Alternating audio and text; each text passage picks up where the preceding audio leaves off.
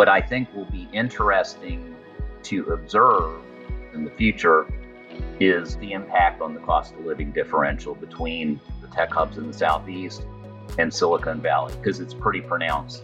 And I think this is part of what's driving net inflow and net outflow of tech workers. I think it'll be interesting to see how it changes the dynamics. As managing director of Regions Technology, Media, and Telecommunications Group, Dave Sozio has kept a close eye on the tech industry in the South. Recently, TechCrunch referred to the region as a vibrant ecosystem teeming with a herd of billion dollar tech businesses. That's high praise from one of the tech industry's most prominent publications, but it's not without merit.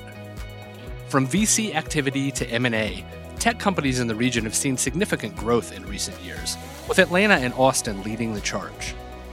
However, the South's tech scene extends far beyond those two cities. From Dallas to Durham, the region is home to a variety of fast growing tech hubs, many of which are drawing in impressive numbers of tech workers. Welcome to Commercial Insights with Regions Bank. I'm your host, Chris Blose, and today Dave Sozio is joining us to discuss the state of the tech industry in the South, what's driving this growth, which sectors are thriving, and why tech workers seem to be flocking to the region in droves. Dave, thank you so much for joining us today on this episode. Yes, Chris, I'm glad to be here. Thanks for having me. So, Dave, you and your team are obviously involved greatly with companies that are in the tech sector down in the Southeast. And so I'm curious from your perspective, are there specific sectors in tech that seem to thrive in the Southeast? It's really a robust and kind of growing and varied sector. And the businesses thrive in some ways based upon the cities that they're in. So, for instance, Atlanta is very much of a financial technology and payments hub. It's known as Transaction Alley. And it's really kind of been at the center of a long term shift from paper based transactions to digital transactions. Then you have, for instance, the Research Triangle in North Carolina, the Raleigh Durham Chapel Hill area. It's a major hub for bio and medical technology. And it's got a strong support system with all of the universities and research centers that are there. Nashville, Tennessee is another example, which is also a major hub for healthcare technology. And then you have Huntsville, Alabama, which is a little bit different and unique, but the tech presence there is really focused on supporting the Department of Defense activities and different U.S. federal government activities in the area. Well, I think that's interesting that they're geography centric. So, you know, what are the factors that have contributed to Atlanta being a hub for financial technology, for example? What are the factors that make a hub kind of spring up around one particular industry or type of technology? So, basically, the foundations for the rise of financial technology and payments technology in Atlanta, you can trace them back to two circumstances from the 1980s. One was there was legislation passed in Georgia that made it a more favorable place to host credit card operations. And two, there was the advent of more favorable laws in North Carolina, which attracted more bank headquarters to North Carolina. And ultimately, what it did is it left Atlanta with a surplus of seasoned banking executives. And this is always a common theme of how some of these tech hubs develop. It really is around the talent pool. So that was a big contributing factor.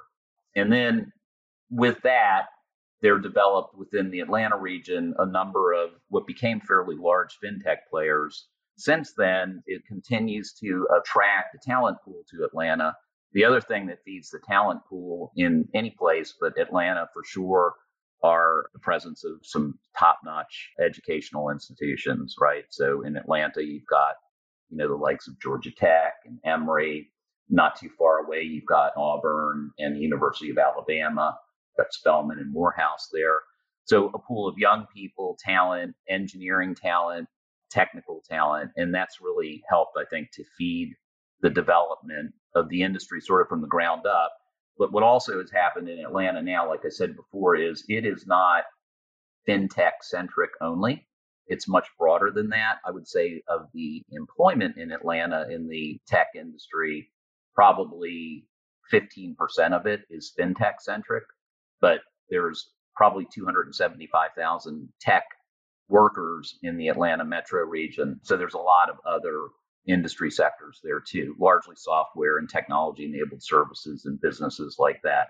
So what happened then from there that's made it much more diverse is just You always have either executives or people in the ranks that split off from the big company. They've got a good idea, they've got a good new market that they want to serve. And so now you've had a host of much smaller companies that have emerged as well. So that's Atlanta as a good example, but those themes of what drives the tech sector in a focused area are common across the board. And you've got other things too, like access to infrastructure and logistics, airports, things like that. And then, of course, state and local economic support, tax incentives, how friendly overall is the business climate, the tax environment. So, an awful lot of ingredients go into it, but that's the case in Atlanta. And I think it's the case in other places as well. Well, I think it's noteworthy that you point out the talent factor as well, because I know you know you're talking about North Carolina, you're talking about healthcare and biomedicine, and a lot of that is driven obviously by research. You, are talking about Huntsville, you know a lot of defense related and government related talent around there as well. But when you add all the factors together and you think about you know whether it's support whether it's infrastructure whether it's the way local policies are written are there any other burgeoning cities that you see as you know maybe posing competition and becoming the next big tech hub? Yes i do think there are. There's a number of interesting cities in the south and southeast that might fit that description some of them might fly a bit below the radar and surprise people when I point them out. One example I would say would be Tampa. And within Tampa, one of the interesting things there is just looking at a LinkedIn study of tech workers. In Tampa, they've had the sixth largest net migration or net inflow of tech workers of any of the major MSAs in the country. They have a favorable cost of living index when you compare them to other large MSAs and they have a very favorable overall living environment. There's some universities in the area as well that are helping to support its growth. So over time, I could see Tampa develop more significantly. Charlotte's an interesting one. I happen to live in Charlotte, and obviously, Charlotte's a banking capital, but that has actually contributed to their rise as a tech hub. There's a talented labor pool that tech companies have found they can pull from in Charlotte. There's good access to capital with the banks and the financial services industry that's surrounding Charlotte. And after the financial crash in 2008, Charlotte has evolved into a much more diverse economy that includes a lot of tech presence. Charlotte happens to have the third highest inflow of tech workers for all those MSAs that I was referencing before with the LinkedIn study. And they also have the second best cost of living index for those same MSAs. And there's really emerged the presence of some pretty large, notable, fast growing tech companies in the area. I won't necessarily go through and name them one by one, but there's a new company that will be going public that is filed for an IPO that's really a financial and payments technology, a B2B company. There's a publicly traded marketplace exchange company that is based in Charlotte, and there's a very large private equity backed data and analytics company that is headquartered in Charlotte as well. So Charlotte's sort of an interesting case. But what I would really say is the one city that has already made that breakout and is really getting everyone's attention is Austin, Texas. You know, so Austin is known as Silicon Hills. Austin has actually the number one inflow of tech workers using that LinkedIn study that I've mentioned. The trends that are going on in Austin have manifested themselves in a number of big company headline announcements, moving of headquarters. The one that really I think is an attention getter is Oracle announcing that they were moving their headquarters from Silicon Valley to Austin in December of last year. So lots of high profile headline activity there. Cost of living in Austin is probably a little bit higher than some of the other southeastern cities, but it still is well below that of San Francisco, New York, Boston, DC. And Austin has a bunch of other ingredients that really, I think, have driven it to where it is, uh, like top tier educational institutions, you know, UT at Austin, SMU, Texas Tech, Texas A&M, and a real diverse set of residents in Austin. And I would say Austin and then Atlanta too, which we talked about before, probably have the greatest level of venture capital funding activity of any cities in the South or Southeast, with Austin exceeding Atlanta by a little bit. I will point out, though, even while there's increased flow of venture capital into companies in those two cities, it really does still pale in comparison to the activity, both by dollars and number of deals to the West Coast. But I would say Austin is really the one to be on the watch for. So I think it's interesting. Obviously, the comparison to Silicon Valley keeps coming up. It's, it's a natural comparison. So, other than maybe the VC support, how does the tech industry in the Southeast compare with that traditional tech hub of Silicon Valley? What are the similarities? What are the differences? there are just a greater number of startups in Silicon Valley than there are in the Southeast. And I think if you go to Silicon Valley, it's very, very broad based across the whole tech ecosystem.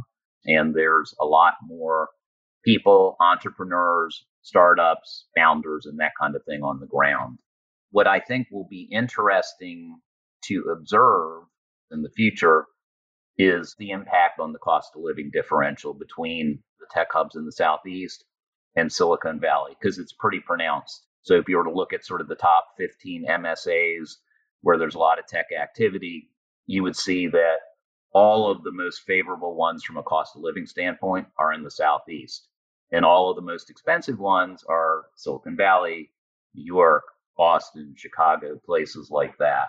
So over time, and I think this is part of what's driving net inflow and net outflow of tech workers, I think it'll be interesting to see how it changes the dynamics. So I'm curious too. You know, you've talked about access to labor, obviously being one major factor, and also access to capital. So with the access to capital in mind, where are most of the investments in tech in the South coming from? And does that vary depending on how mature a tech hub is? It's really coming from all kinds of different sources. And because technology is still very much a growth business and one of the biggest growth sectors in the whole economy, it attracts equity dollars, whether it's private equity, whether it's public equity, or whether it's venture capital. So I'm curious if I am an entrepreneur in the region or I am a current business owner or business decision maker in the region. What is the outlook for growth, for mergers, for acquisitions for the tech sector in the South right now? Sure. I would say it's very good as a general comment. Overall, the secular um, trends and the macro outlook are very good, and, and those just are going to drive opportunities for participants wherever they are located. When you look at things like spending expectations over the next five years, whether it's software or whether it's IT services or whether it's financial technology. Those trends are very, very good depending upon what vertical the five year compounded annual growth rate is going to be anywhere between 6% and 12%. I would also say that COVID has really helped to further accelerate what was already going on, which is digitization for all kinds of companies. It's really driven a huge growth in spending on all kinds of connectivity. So that's kind of the overall drivers. And then from an M&A standpoint, you know, you can look at things like software M&A deal value or software, you know, M&A by deal count, and you would see that they're up significantly the last three sequential quarters through Q1 of 21. There was a big fall off in the second quarter of 2020 for obvious reasons, but really for the last three quarters of deal count and dollar value has gone up significantly for software, for fintech.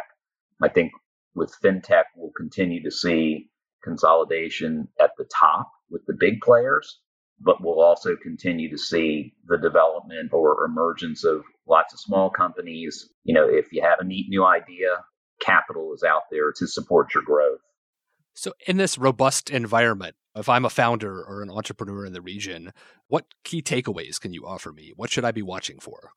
So, I would say that valuations for businesses across the whole kind of tech ecosystem are still near peaks generally although those valuations have moderated a little bit recently. Valuations with public companies, those are going to help drive valuations for M&A transactions and ultimately for smaller companies as well. So there's that. So you're still looking at very attractive valuations if you're a seller. Like I said, they're at near peaks.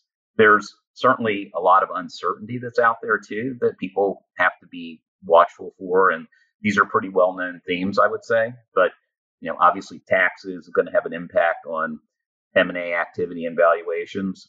what's going to happen, and this is, of course, tied to taxes with spending by the federal government, fiscal and monetary policy, and their impact on inflation. That's also going to drive valuations. So, while on the one hand, I would say that conditions are very good, both from a you know secular trend standpoint, valuations are attractive. There's plenty of uncertainty too, and if an owner is looking at either an exit strategy or looking for capital to help fuel a new initiative or something like that, it's probably a good time to act upon that now. Those are great takeaways. And, and, you know, despite any caveats, I would say it sounds like it really is robust in the region right now. And, and people who are interested in tech would be wise to pay attention. Absolutely. Well, thank you so much, Dave, for joining us today. We really appreciate getting your perspective on this. Thank you, Chris. If we've learned one thing during our many discussions on commercial insights with the Regions Bank, it's this disruption leads to opportunity. And I think that message rings especially true in today's discussion. One thing's for certain Dave Sozio has given us plenty to watch for in the coming months. Get related resources for your business and explore past episodes at regions.com slash commercial podcast. And don't forget to subscribe to Commercial Insights with Regions Bank on your favorite podcast service to catch new episodes as they're released. Regions Bank, member FDIC, equal housing lender. This information is general education or marketing in nature and is not intended to be legal, tax, or financial advice. Although Regions believes this information to be accurate, it cannot ensure that it will remain up to date. Statements or opinions of individuals referenced herein are their own, not Regions. Consult an appropriate professional concerning your specific situation.